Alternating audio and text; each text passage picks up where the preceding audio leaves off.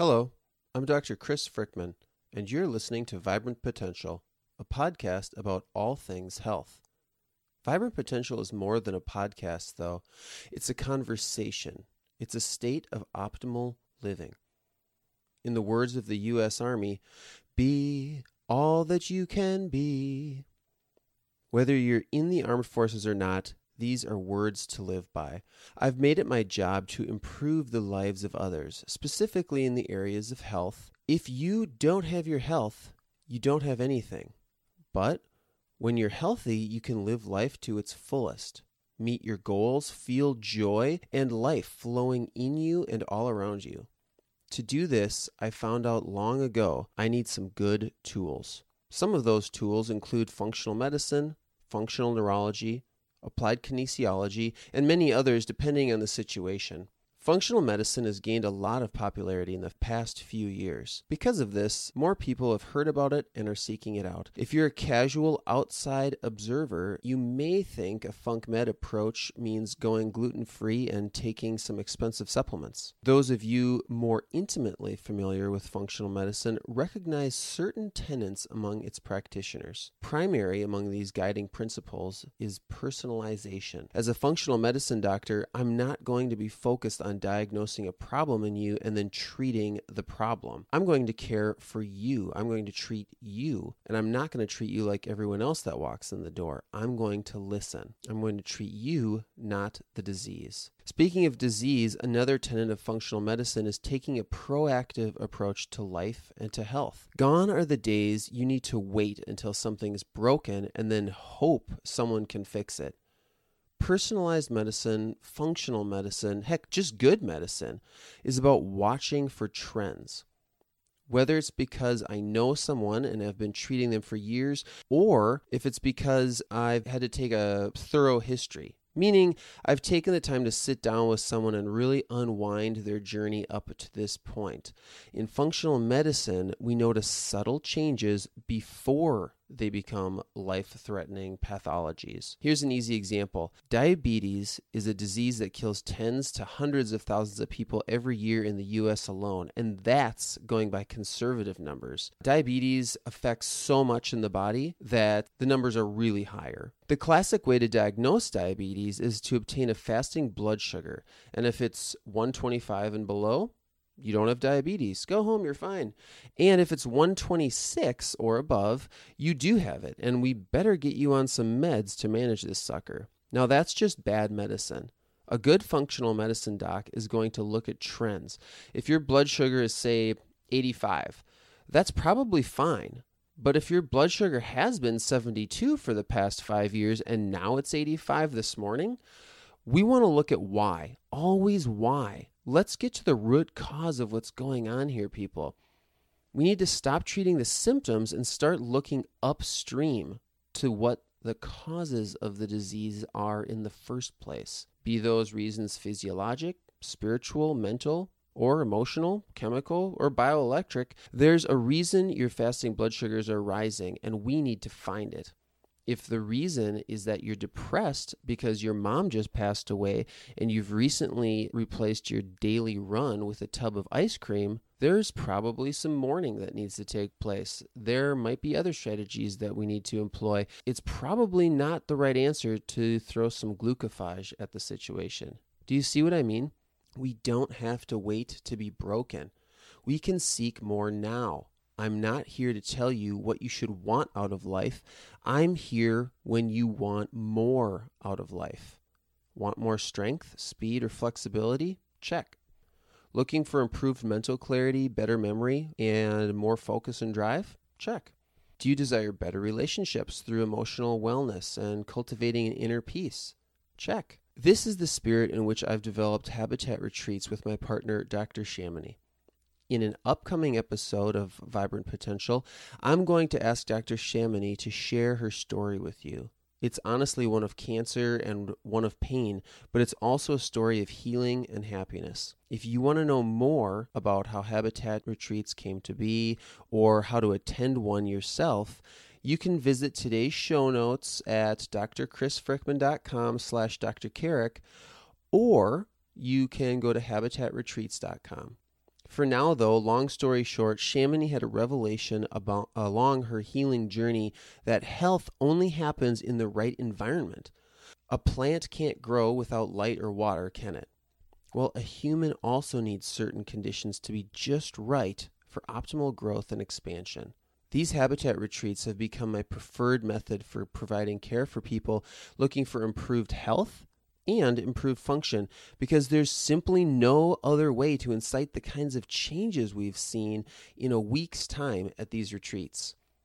Sometime soon, I'll share some of what we do at the retreats, but suffice it to say, I've seen patients make more dramatic brainwave shifts in one week than some people see in a lifetime. Brainwave shifts equal transformation. For me, the heart of functional medicine is transformation.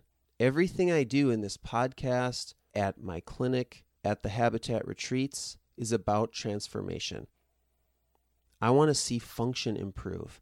But how do we know you're functioning better?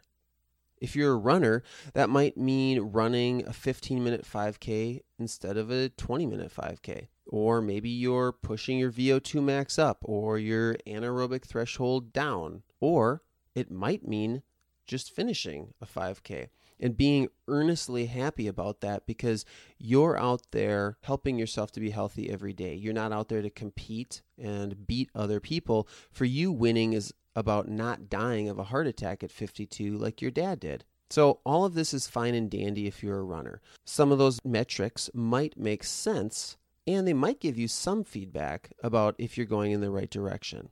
Have you ever met someone that looked fit on the outside one day and died the next day of a heart attack? There are better ways to measure growth and human performance, and there are better ways to initiate the types of changes that you are seeking. Enter Dr. Carrick and functional neurology. Professor Ted Carrick has maintained an international specialty practice for 37 years. He's taught clinical neurology around the world to physicians from all disciplines, including myself, and is considered the father of functional neurology. He has been the subject of an Emmy award winning PBS documentary, Waking Up the Brain, as well as countless other TV, newspaper, magazine articles. Dr. Carrick holds professorships in neurology at several institutions. He holds four board certifications in neurology and nine fellowship credentials. That's a lot if you don't know. Professor Carrick is a published researcher in the field of neurology, and he completed his postdoctoral training at Harvard Medical School. He's the principal investigator in several ongoing investigations designed to improve the diagnosis and treatment of traumatic brain injury. He has special interests in movement disorders, traumatic brain injury, and sports concussions, and has even treated people with coma, which we touch on in today's interview. Professor Carrick is presently a senior research fellow at Bedfordshire Centre for Mental Health Research in association with the University of Cambridge in the UK. Don't ask me how he keeps up with all this. He has assembled the world's largest database of dynamic, computerized posturographic outcomes related to traumatic brain injury, neurodegenerative disease, and movement disorders, assembled from thousands of patients around the globe. Now, listen, I know you might not even know what that means. The point is, this guy knows neuroscience and he knows traumatic brain injury. And these are the things that we're going to touch on today. Dr. Carrick's published scientific articles have appeared in the prestigious journals of Gait and Posture, Disability and Rehabilitation, Frontiers Public Health, Biomedical Science Instrumentation, Journal of Biomechanics, Current Pharmaceutical Design, Brain Injury, neurorehabilitation, clinical neurophysiology, and on and on and on and on and on. Listen, guys, this is not even the long version of Professor Carrick's curriculum vitae. This is the shortened version. I just wanted to make sure that you understood who I'm talking with today and who you're listening to. In today's podcast, I expose just the surface of what's possible when we really look at the human brain in all its majesty, as Professor Carrick would say, through the lens of functional neurology. We cover topics from TBI, that's traumatic brain injury, to the importance of eye movements. And listen, if the study of the neurology of eye movements sounds boring to you, I hope this brief conversation brings the topic to life for you because as you start to see what can be done, you realize anything is possible. Enjoy.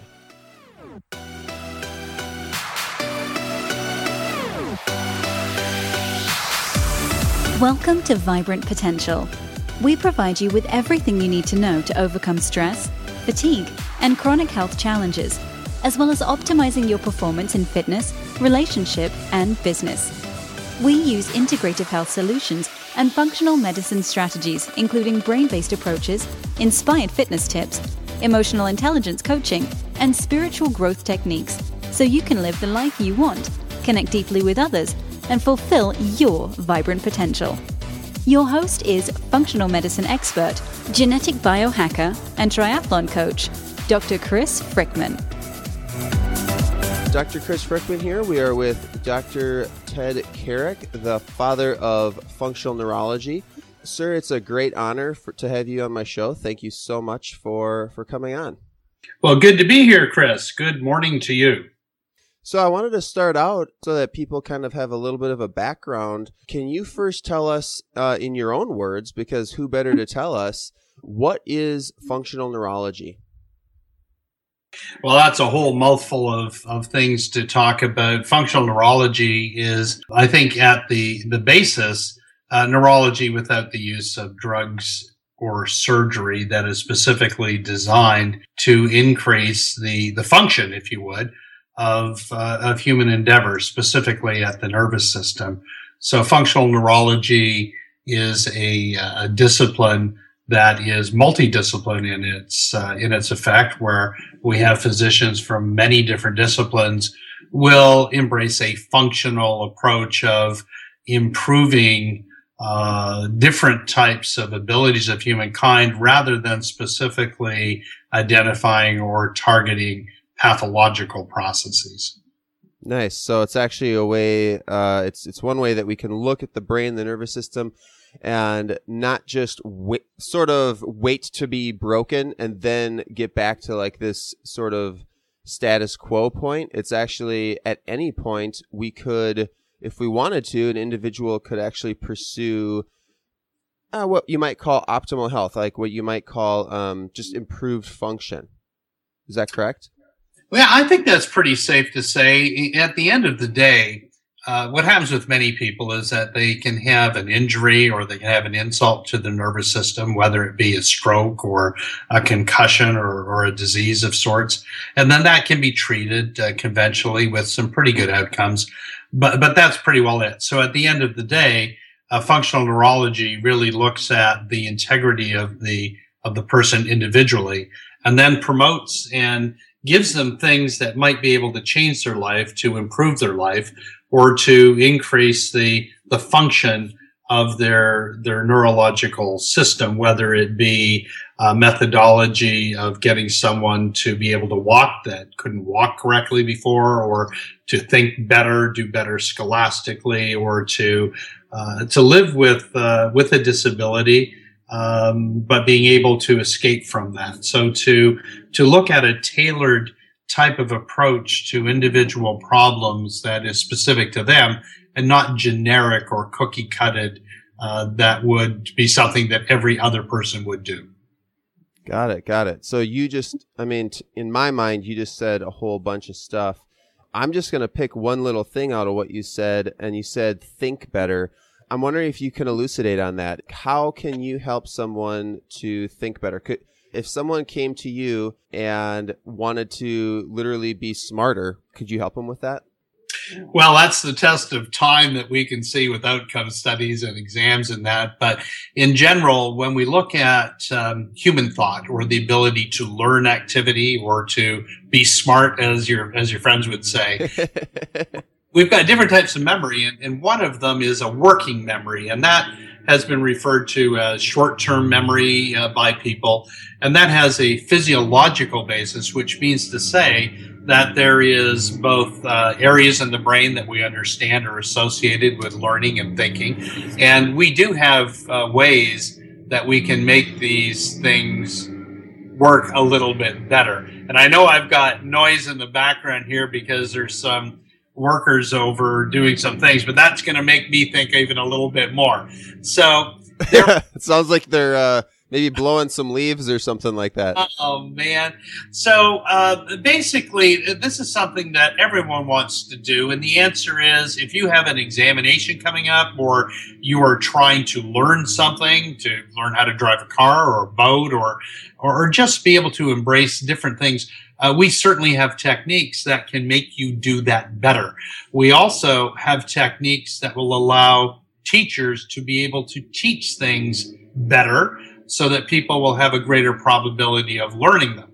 One thing that we found with educational research is that the abilities to learn is again very individual. You've heard people say, well, I'm a visual learner or I'm an auditory learner. Sure. Or, or I'm not a learner. Uh, we, we can we can examine somebody and we can find out what their strengths and weaknesses are and then we can tailor different things that they might be able to do to maximize their ability to to remember things better or or as you say to be smarter now we can't take somebody who's not very smart and make them a genius but we can with great success make people uh, learn better and to be able to retain things better and to be able to apply them better than they could be without us. And that is very significant, whether it means that uh, you could take a, a D student and make them a B student, that can change their life. But really, you know, more so than just the, the examinations, Chris, the things that are exciting for humankind is to really be able to embrace all of the all of the world that is magic for them at a at a better capacity than they could before and these are things that um, we're learning to do better each day. And it's exciting to be alive in 2015. The the future is very very bright for all of these primary concerns that that we all have. Just for a little bit more background too. So so thank you for telling us about uh, functional neurology. Could you tell us how did you get started in that? Oh, sure. Yeah, I've had a lot of experience with different types of syndromes, and uh, one of the syndromes that, that I've seen just a lot of over the last almost 40 years are people that are in vegetative states or what we call uh, coma. Mm-hmm. And as a consequence of that, uh, I have literally traveled the world uh, to attend these people. It's it's almost impossible to move them. Some of them are on life support. Many of them are in intensive care units or what we call reanimation units. So I had a a lot of experience with that. Some good, some some not so successful, some miraculous, and some uh, not good at all sure. uh, over the years. It's the reality of it. But in in treating people that have had, we're going to say, minimally conscious states that have injured their brain, that uh, can't move or talk or walk, and looking at the outcomes or the strategies that that I was able to develop as a consequence of you know my journeys there we were really able to take a lot of that information that we found to be successful in that type of patient and apply it to patients whose uh, consciousness was not in a coma but was reduced or attenuated from what they might have had so uh, I learned a lot, you know, fairly early. And again, looking at things almost 40 years ago, um, I found that I was much better 35 years ago than I was 40 years ago, and then better 30 years ago than I was 35. And hopefully uh, next year I'll, I'll, know a lot more than uh, than this year. But very humbly speaking, the things that we learn as a consequence of our experience or that doctors learn is something that you can't translate from a book or from somebody else's story. It's that hands-on bedside uh, caring and mm-hmm uh, dedication to to the service of humankind above self that really has made a difference in my life and and I think in the lives of uh, of many other uh, other people. Well, thank you, sir. I appreciate that attitude of service. There's been a lot of people, including myself and my patients, that have benefited because of that. who is getting who's getting traumatic brain injuries out there right now? Well, uh, unfortunately, traumatic brain injuries have become an epidemic uh, to all ages of society. They largely occur from falls in the elderly. And elderly, it depends on who you are, can be over 50, which is pretty scary for those of us that are tapping on 70. Uh, but uh, people can fall and hit their head. Uh, we, we, talk about, or, or people will say, well, what's a traumatic brain injury? Well, we've got some that we say are mild, and they're really not so mild and then severe ones where we have penetrating injuries or someone shot in the head or they've got you know a wound in there. But the majority of these brain injuries are what we refer to as concussions. It's an old term but it's a good term. And it really comes from the latin which means the, the latin is concussus. Uh, trivia trivia question but it means sort of like to strike together or to shake something pretty violently. Con uh, contour is is the word. So the brain gets shaken, and it can be shaken when you just sort of turn around and walk into a wall, or slip, or fall, or have a car accident. But what we see is an acceleration of this type of epidemiological event, this terrible event in young people doing sports. And you know that, you know, the younger you are, usually the faster you are, you know, compared to your granddad or somebody else. So I see personally just a big score of professional athletes, uh, soccer players, hockey players, football players, baseball players, as, as well as Olympians and collegiate athletes. And, and I, I see skiers and bobsledders and just people that are a little bit better than most of us that do things a little faster, a little stronger, and a little more beautifully than the rest of the world. These are the people that put themselves out there and they have these catastrophic injuries to their brain. You read about them every day in the paper. Someone gets a shot to their head or rings their bell and then they can't see as well. They can't hear as well. They've got fog, uh, and, and their life is changed. So uh, these head injuries that we see, especially in sports, are because young people are bigger than they used to be. They're stronger than they used to be. They train better and they train all year round. When I was a kid playing hockey, you'd play hockey and then the snow would melt and you'd play baseball. you'd right. play football. These guys, they don't. They take a sport and they become so great. So the speed, for instance, of a hockey player skating, uh, coupled with better equipment and and knowledge and training is such that when they collide or they they whack their heads together or they go into the boards, they do it with an increased velocity and an increased bang that we just didn't see before.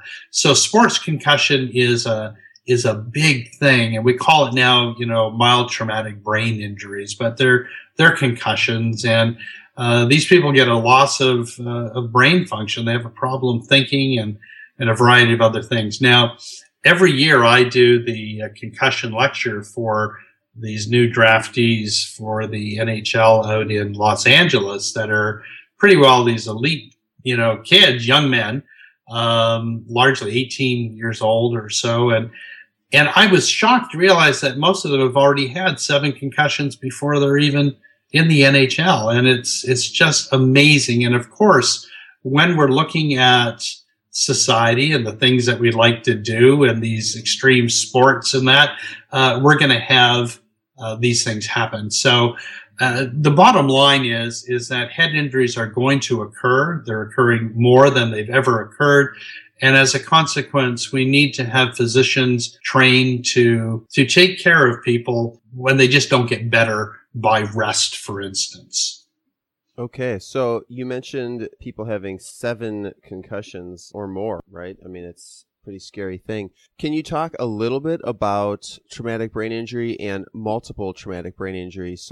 In other words, I guess what I'm getting at is I've seen patients myself and I've heard stories of others that they'll have a what in their mind is a is maybe an accident uh, whether it was a sports accident, a motor vehicle accident, or what have you, uh, maybe thrown off a horse, they'll have like a large accident and they'll think, well, I could see how someone would get hurt from that. But I felt like I walked away and they had relatively few sequelae from it. And then the next time something happens let's say it's it might be like a really small thing like the kind of thing where you you're talking with someone and you're like okay see you later. You turn around and you think you're walking through a door and you walk into the door frame instead. And and you feel just kind of silly about it like oh whoops. But after that then sometimes some symptoms might start showing up for people. Uh, they might you know ever since ever since that day and they might not even associate it with that day at first uh, they start having maybe some fatigue or some other symptoms. Can you tell us why that might be? Well you're a talented doctor and what you've observed is what other people have observed and it's the big question. Is it the the the big one that does the worst or it's the little one? No one really knows. I mean that's the answer.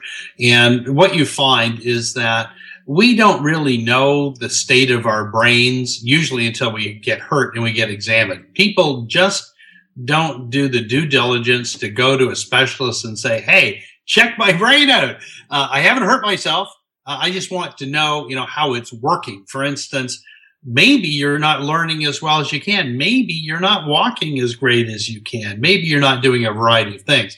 So now I'm really so happy that we see so many young athletes that are sent to us from around the world uh, simply to to get baseline measurements of their brain function. And my my word, the some of these kids, for instance, young kids, have got terrible uh, functionality when we test them, and they don't even have a history of having a concussion. So uh, one can go back. It depends what a wizard you are. Some people can see things other people can't and can think of, well, maybe your grandfather had a brain injury or maybe you were dropped when you were born or who knows what happens. If you've had a kid, the first time they get up and walk, uh, is just a prelude to your heart attack when they smack their heads into the coffee table. So uh, when we look at the, the status of humankind realistically, people have head injuries every day of their life. And uh, sometimes we don't really notice if you jump off a curb or if you uh, jumping out of a plane or something like this, you can hurt your head. What we do know, however, is that repetitive head injuries are just not good. Uh, they are associated with a, with a big syndrome, big words, chronic traumatic encephalopathy. Mm-hmm. Better to say CTE because it's easier, but what it means is that you have the accumulation of, of a protein. It's called tau mm-hmm. that lays down, you know, in the front of your brain and in the area of your brain that's associated with memory.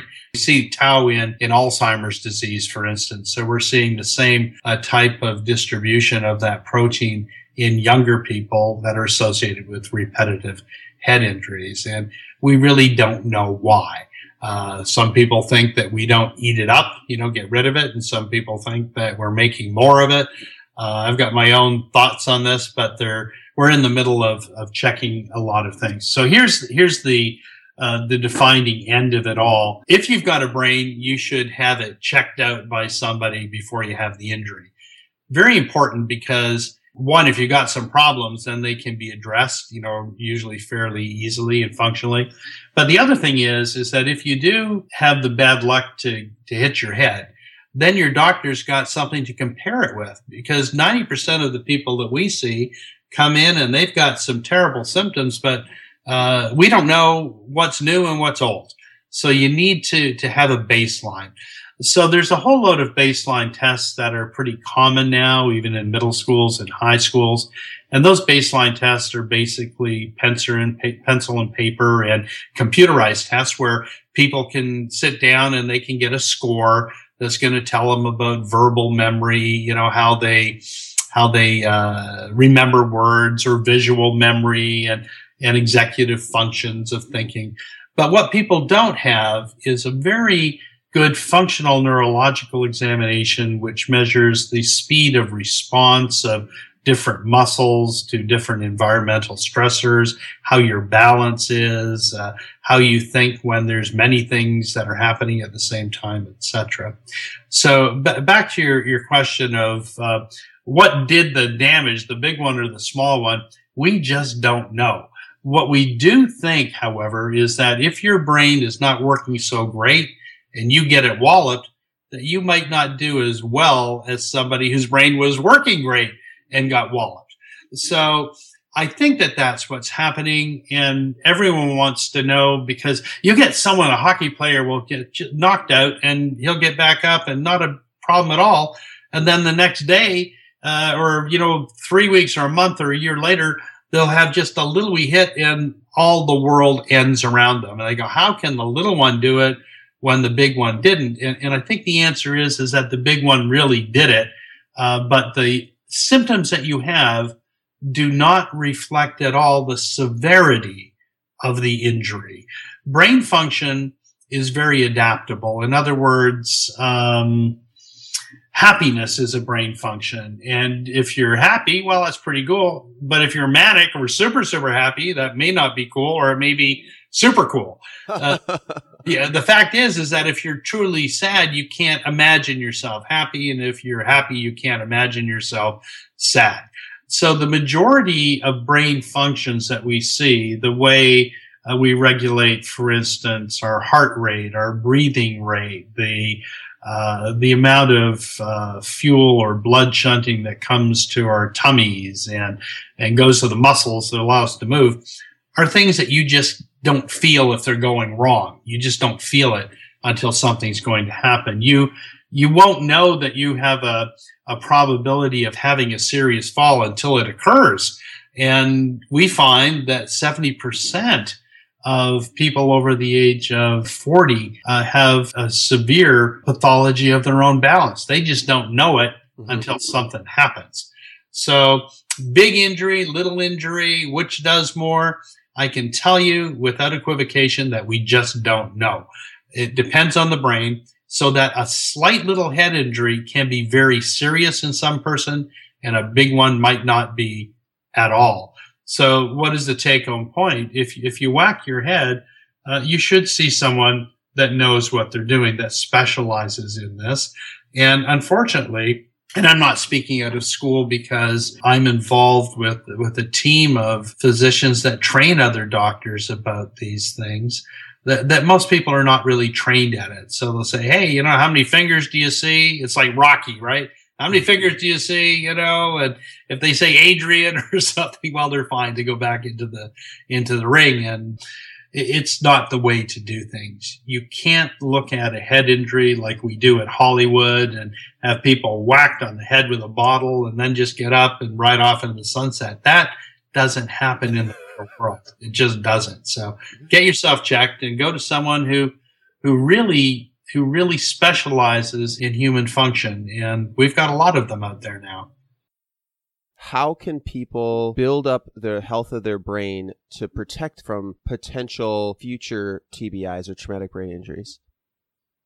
Well, I don't think you can. I mean, okay. that's the, that's the end of the day. The, the reality is, is no matter how your brain is when you go into it, uh, we think, and when I say we, the, the global community thinks that the threshold for concussion is basically an impact that's going to be about 70 to 75 uh, uh, G's, uh, grams. And, and, if you take anybody's brain, good or bad, and you whack it at that amount, you're going to hurt yourself. So, um, wearing a helmet driving your car might be a good idea, or riding uh, you know, those things help a little bit. The helmets don't really save us from concussions. They save us from getting killed, you know, more so. Um, but the, the idea is when you talk about the prevention of concussion, uh, obviously, well, don't play football, don't play hockey, and don't go out of your house, have someone hold your hands when you're going to the toilet.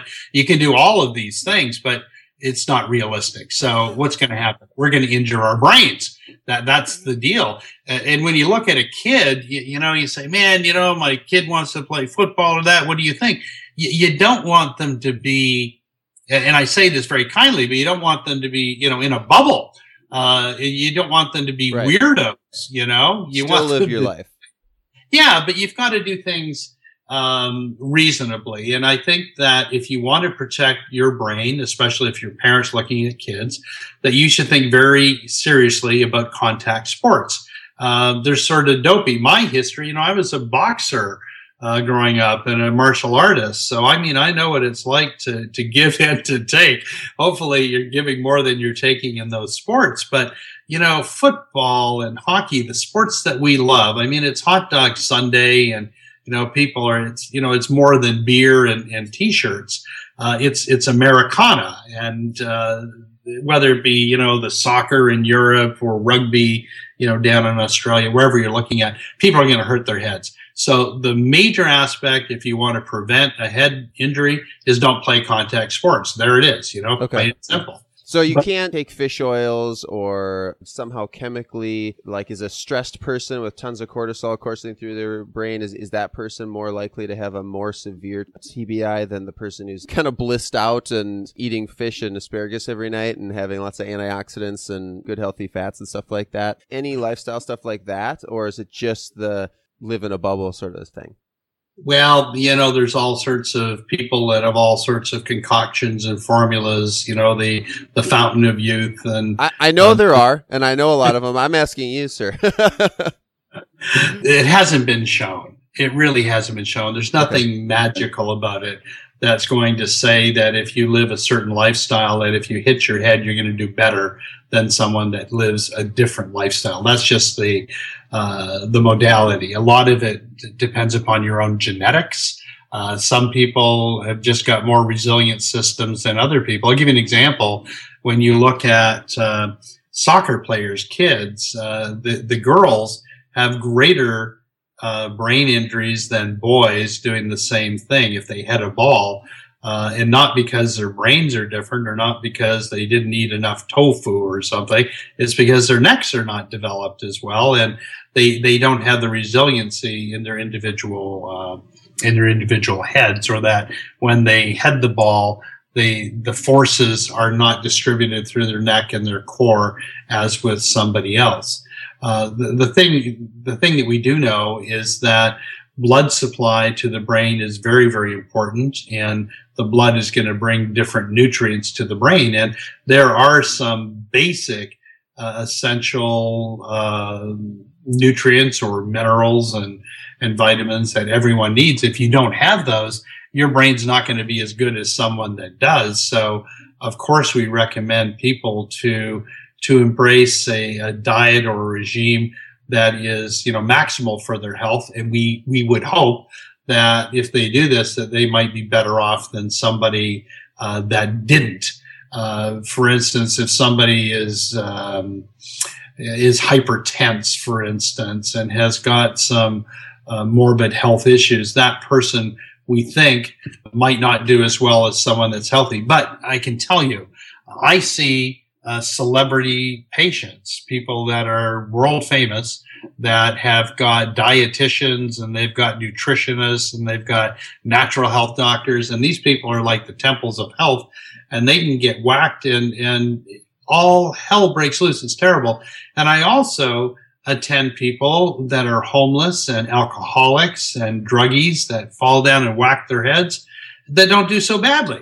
So it's really an individual aspect and there's really not one formula, which makes, you know, the job of the doctor very, very exciting. We just can't say with a blanket that if you do this, this, and this, then you're going to be better off. And I would suggest when we look at our patients that have dementia, Alzheimer's, different neurodegenerative diseases, these people come from a big cross section of society. Uh, some people live pristine lives. I mean, out of the textbook and are demented when they're 45 or 50 and other people abuse the heck out of themselves and are doing, are doing better. Years ago, I did some research in the Caucasus Mountains, uh, of the Soviet Union before the wall fell down and, and I examined people that were 110 years old and these guys would smoke two packs of cigarettes per day and drink a jug of vodka. Well, I don't know if I would recommend that regime, but it sure made sense looking at them. So I think that when you talk about, you know, the fish oils and things like this, hey, why not? I mean, um, it, it, makes sense. I mean, if you could put everything in your bag that gives you the greatest probability, people like CoQ10, they like you know, vitamin E's, uh, you know, B vitamins. I, I, think that the basic thing is, is to eat as best as you can and to make sure that you get the, your daily uh, essential, uh, minerals and, and vitamins and, Um, you know, don't be so overweight. Walk every day. Uh, talk. Use your mind. Don't sit in your chair too long. That you got a better probability. But the reality is, we just don't know. Okay. I talk so much about eye movements with my patients, and I think it'd be fun for people to listen to hear like a little bit about these eye movements. There's a lot of different eye movements that, that we take a look at that we observe as functional neurologists. And this is all stuff that I've learned essentially uh, either directly or indirectly from you, like a vestibular ocular reflex, um, the ability to hold a gaze or a pursue an object or to jump from one object to another. We call it a saccade. I'm wondering if you can talk to people about why should they care about that? So in one sense, of course, it's like, well, they don't need to. I mean, their functional neurologist will care for it. But just for a point of interest for people of like, just just so they have like some kind of um, concept of what that does for uh, if if I have a dysfunctional ability to saccade, what does that do for my ability to read? What does that do for my ability to cross a soccer ball across the field to one of my teammates? How does that show up in, in my life? I love the question, Chris, and let me do the best to, to answer it. Gonna, i know it's like a 12 hour answer. I know that. Oh, but, it's a lifetime answer. Yeah. A, uh, people need to understand about eye movements. And one of the things that we do is we instruct families on things to look at and they become pretty good at it. They're, they're not difficult to see. And the basic thing is people always talk about movements, but the, the essential aspect of movement of the eye is to not move your eyes. In other words, can you look at something and can you see it? So if you can imagine, um, uh, going through the fun house, you know, at Disney and all of a sudden you see all this blurring and movement, you're going to s- slow down you're not going to feel so stable.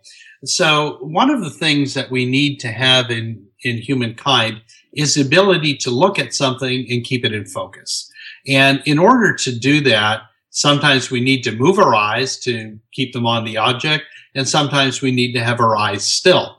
Anytime the eyes are moving when they won't move, your human performance is going to decrease. That you can take to the bank the important aspect with eye movement, uh, whether you're following, you know, someone that's, you know, walking across a beach or you're at Daytona, you know, at the races and you're watching the cars around the track mm-hmm. or, you know, watching the kids running is that uh, the the mechanisms in order to do what we think is simple and take for granted are very very complicated. So if we could summarize it in, in a way that people can understand the majesty of simply being able to watch something you know follow something move in front of you like a car or walking walking you know people walking at the mall uh, your whole brain has got to be intact to be able to do that well very very simply. So what we find is um, or what we know to be true is that our ability to walk has been dependent on our ability to see. Human beings are different than a lot of animals because our eyes are in the front of our head, not like on the side, like rabbits or other things. And we also have an area in our eye that allows us to focus very specifically on targets, and it's not so very big. It's called your fovea. And we do, the brain does everything to make sure that that little piece of your eye is lined up with a target.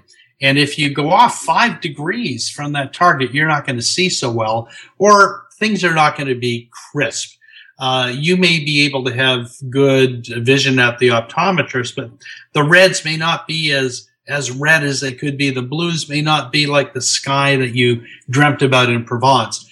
And people that injure their heads find this. We do different tests to look at their appreciation of colors and things like that. So your brain does a lot of things to make sure that your eyes are going to focus uh, on targets. And if your brain is injured, then you can't do this. And so what happens is uh, your doctor is going to be able to see that your eyes are moving differently. Or we used to say that if you went to buy a car from someone who was sort of a, uh, an unscrupulous character, we'd say they were those shifty uh, type of salesmen, or their right. eyes would be moving and jerking.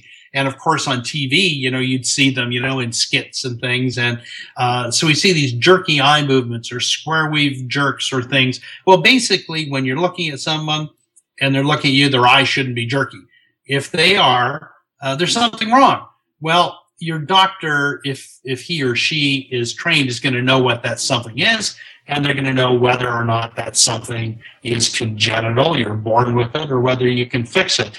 Uh, fortunately, most of these things we can fix. Now, you had mentioned in your preamble to the question about reading and the necessity of having eye movements. Well, basically, reading is a big problem and illiteracy is a huge huge problem it's addressed by you know rotary international and other groups but our society has got a big problem with kids that are dyslexic. They can't read very well.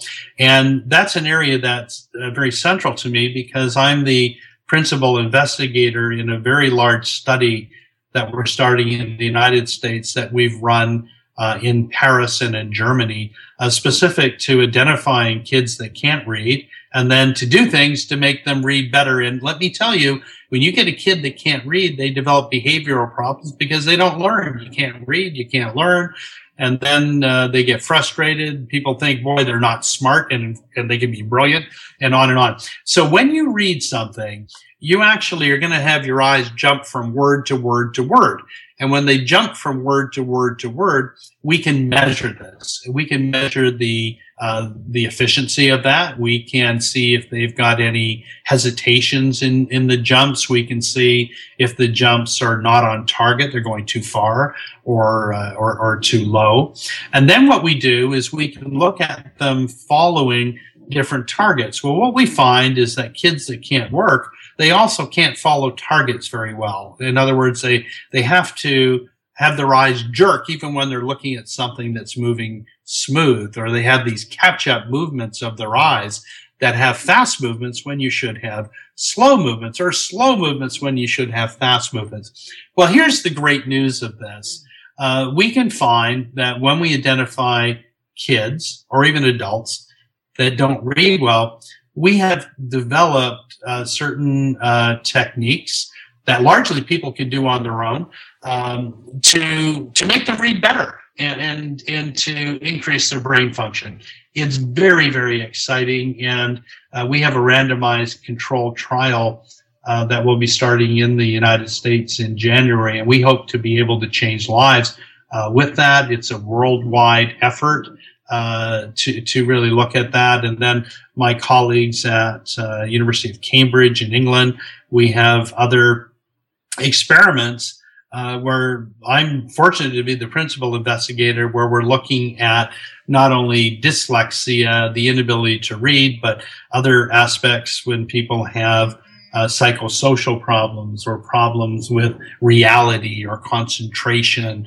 And what we find at the end of the day is that there's not there's not any brain function that isn't associated with with eye movements or the lack of them what does that mean for society or what does it mean for our physician networks? It really means that eye movement examinations are now becoming not only standard and necessary but they have become so sophisticated due to the availability of advanced computerized technology that allows us to record them and to measure them in ways that we had only dreamed of before. So one thing that we find with, with kids that don't do well or with people with Alzheimer's or with people with head injuries is that if you say like on your market set go with the target or you, you get them to look at something and you give them another target, the time it takes for them uh, when they have the target presented to the time that the eyes move to that target we call it a latency. Well, we've got numbers for that. In other words, we're going to say that if you're, you know, 30 years old and something comes into your field of vision, you should have your eyes move to that target within 150 milliseconds. Well, 150 milliseconds, Chris, is so darn fast you can't see it, um, but we can measure it. And what we find is that when people can't move or initiate a movement as fast as they can, we can get a number on that and then we can do some very, very elegant types of interventions uh, without drugs and without surgery that can correct that. Uh, and that uh, correlates with different changes in brain function. Now, just going a little further on the other end of the spectrum, uh, this year in, in 2015, I presented um, the results of uh, of our randomized controlled trial in the treatment of individuals who had suffered an acute stroke. The acute stroke means you're not getting blood supply to part of your brain. And we looked at people that had an infarction, the loss of blood supply, in the territory of the middle cerebral artery, which is pretty well the biggest blood supply to the brain. Mm-hmm. Well, what we had observed, and these are patients that are in the intensive care unit, is that these patients, all of them, all of them, had problems uh, following targets and they didn't do it well and they had increased latency so the time to move to the target. So what we did is we divided a large group of people that had strokes into different components of our trial. We treated all of them with the standard medical care for strokes in the icu but one group we gave them eye movement exercises that we prescribed very specifically uh, to the side of the brain that was involved. And what we found and what we presented at International Stroke was that we had changes in virtually all of the uh, measurements that people do to quantify stroke. We had changes in the NIH stroke scale, statistically significant changes, as well as changes in the uh, electroencephalographic activity, which is when we put electrodes on the head, we can measure it and, and on and on and on. So, uh, getting back to, to the breadth of your question, which is probably the biggest question one could ever ask someone and try to summarize it. Uh, eye movements are central to brain function. We know a lot about them. Uh, these are things that people should have tested from someone who measures eye movements. Now, measuring eye movements is not getting your eyes examined to see if you need glasses. It right. means to say, yeah, someone who, and largely we think uh, trained in functional neurology that has uh, advanced certification in the role of brain in function and disease in correlation with these eye movements.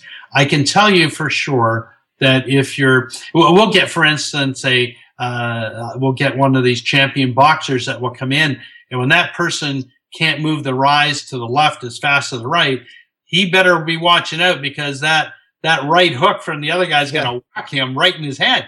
So uh, these things are again back to I guess your third or fourth question: What can you do to prevent uh, concussions? Well, if you can see what's happening in your environment, you've got a greater probability that you're going to get out of dodge and, and not get hit, or right. or a variety of things. But God bless you for uh, having that expertise in eye movements and talking to your patients. It really is a lifetime endeavor. We know what happens throughout the ages. We have normative data.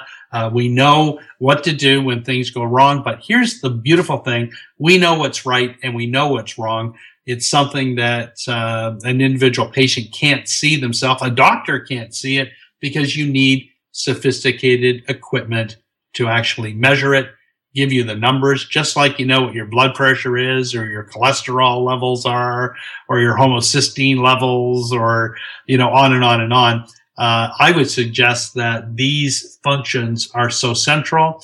And I'm going to give you a projection. You're going to hear it now that by within 10 years, as a consequence of our investigations and the investigations of others throughout the world, that these eye movement examinations will be standard uh, starting, you know, in kindergarten and grade one every year uh, up to the end of time. They are that important. If someone has a latency in their ability to saccade to a target, and, and what I mean by that is if you if someone's looking at something in front of them, say I've got a coffee mug here on my on my desk as I'm talking to you. Say I'm looking at this coffee mug in front of me and then someone walks in the door behind me into my office and my ability to have my eyes move from the coffee boom over to the person that's walking in how long that takes me. If that's much longer than what is standard or normal or healthy or optimal when you measured that in, in some of your work that you've done do you see changes not only in the latency of eye movement, but is there any corollary change in uh, what I'll call like a thought latency, like an ability to to think and respond to your environment, uh, whether it's a conversation or an animal running at you or whatever? And are there any corollary uh, emotional changes with that? It is huge. Mm-hmm. As a matter of fact, uh, if you're going to have anything done, uh, you're going to get a greater bang for your buck if you measure these latencies. Uh, and, and, the latencies that you can measure that give you the greatest bang for your buck are what we call the time it takes you uh, to make an anti-saccade. And what we do is we give a person a target and tell them when you see the target, move your eyes to the opposite side to where that target would be equal and opposite. And people that have executive functional problems, as you discussed, uh, problems thinking or conceptual problems, concentration, that they don't do well on that test as, uh, at all. There's a statistical difference between um, normal adults and demented adults or people with Alzheimer's, very, very significant. But what we found very interestingly is that there's a group that's sort of in the in between. They're not demented, but they're getting a little old. And what we do is we see these trends. So if they, if they start to slow down, it's not a good sign. It means to say that uh, they're at risk. And when it comes to the nervous system and function, uh, eye movements, as, as you had suggested, are really uh, very powerful, important, beautiful uh, aspects to give us a window into humankind. Okay, thank you so much. So I want to ask, sort of in closing, um, do you do anything that uh, that you're willing to share? Do you do anything for your own brain health, like a specific thing, like a, uh, maybe it's an exercise, a diet, or whatever? Well, everything that I do is for my own brain health, you know, whether it's conscious or not conscious. So I can tell you what the literature says, and I'll tell you what I what I do. Uh, if you put a rat in a treadmill, they do better than rats that don't move around the cage. Mm-hmm. I hate treadmills and I don't like rats so much. I work with them on a regular basis in my research, but uh, walking every day is is really a gift that you can have for yourself. Uh, it's really just super a good thing to do. The the other thing that's good in regards to to diet is to ensure that you you know have your essential nutrients and there's a there's a few companies out there that have some very good products. Um, a few of them have had uh, some very good randomized control trials that show significant uh, significant changes in people. Uh, but I think the biggest thing is exercise and moving, and then using your brain, thinking and, and challenging yourself conceptually. Movement is by far the greatest stimulation to the brain. Once you sit your butt in that chair uh, it's hard for you to get out of it, and that means to say cognitively or physically.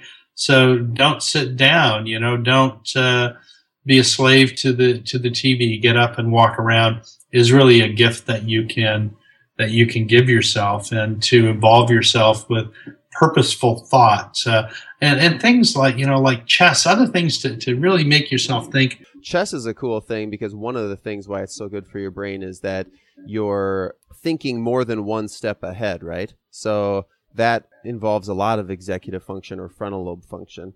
One last question for you. Have you heard of a supplement that, that's being put out called EHT? EHT? Yeah, EHT. It's specifically being the age defying supplement that everyone's going nuts on. Yeah, yeah, yeah. And I ask you because I heard that Dr. Amen actually talked about it, and I'm I'm curious yeah. what you think about it. Well, I mean, I think it's exciting. There's all sorts of stuff. I mean, there's some experimental evidence that if you look at this Rho family, this RHO family, that if they're activated aberrantly, that we develop these very small GTPases. And what that does is it promotes cancer. You know, things go wrong there. So people have been looking at the development of very small molecules that will knock it out or inhibit this Rho GTPase function. Now, most of the, the efforts that focus on these inhibitors do this by looking at the enzymes that are involved in what we call this post-translational processing or the the downstream protein kinase effectors, some big words there. So at the end of the day, uh, there's been the identification of this EHT. There's a big push around people that's happened, oh, I think over the last 10 years in regards to EHT, uh, to to look at this downstream signaling and transformation of cellular function that involves different nucleotide displacement. I think it's exciting. Um, Daniel likes it, other people like it, but especially in regards to cancer prophylaxis or you know protecting yourself, I think it may be super promising. Uh, we're certainly going to need some RCT. So here's the deal: if, if you wait for all, clinical trials, everyone. Right. If you if you wait for all of the trials, which are very complicated, uh, you might be dead. So you don't, you don't want to take things. You don't want to take things that are not proven, but you don't want to take things that are bad. Uh, so EHT, I think, is is in this uh, in this group that shows that there's a whole load of experimental evidence that it can sort of be productive.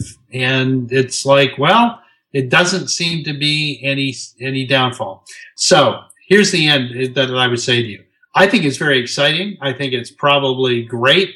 And I think a lot of people, if you have that phenotype or if you have cancer in your family uh, and you want to look at protective activities, I probably would say, why not? Okay. Okay, fair enough. Thank you. I appreciate your uh, your feedback about that. Man, I like I could definitely sit on the on Skype here and, and chat for another couple hours about some of the stuff. I but thank you so much for your time. Uh, is there anything that like you're pumped about or you're excited about that you'd like to to just share with people really quick before we get off? Well, I'm excited about a lot of things in the world of science and healthcare and the thing that we have to remember is to be very, very humble because the things that we know for sure today are probably going to be tomorrow's history lesson. Uh, so if you look at at things that we thought, you know, in oh, you know, in ancient Egypt or Mesopotamia or in Greece or Rome, uh, to, throughout the Renaissance, and even looking at the the great expansion of neurological knowledge that that occurred, you know, in the uh, in the mid and late 18th century, that was like you know fact at the day. Well, much of that stuff has been disproven. And I would expect that much of what we consider to be gospel today will will probably be disproven as well. And I think that we must be able to embrace change and to hold out for hope and realize that our healthcare today is better than it's ever been.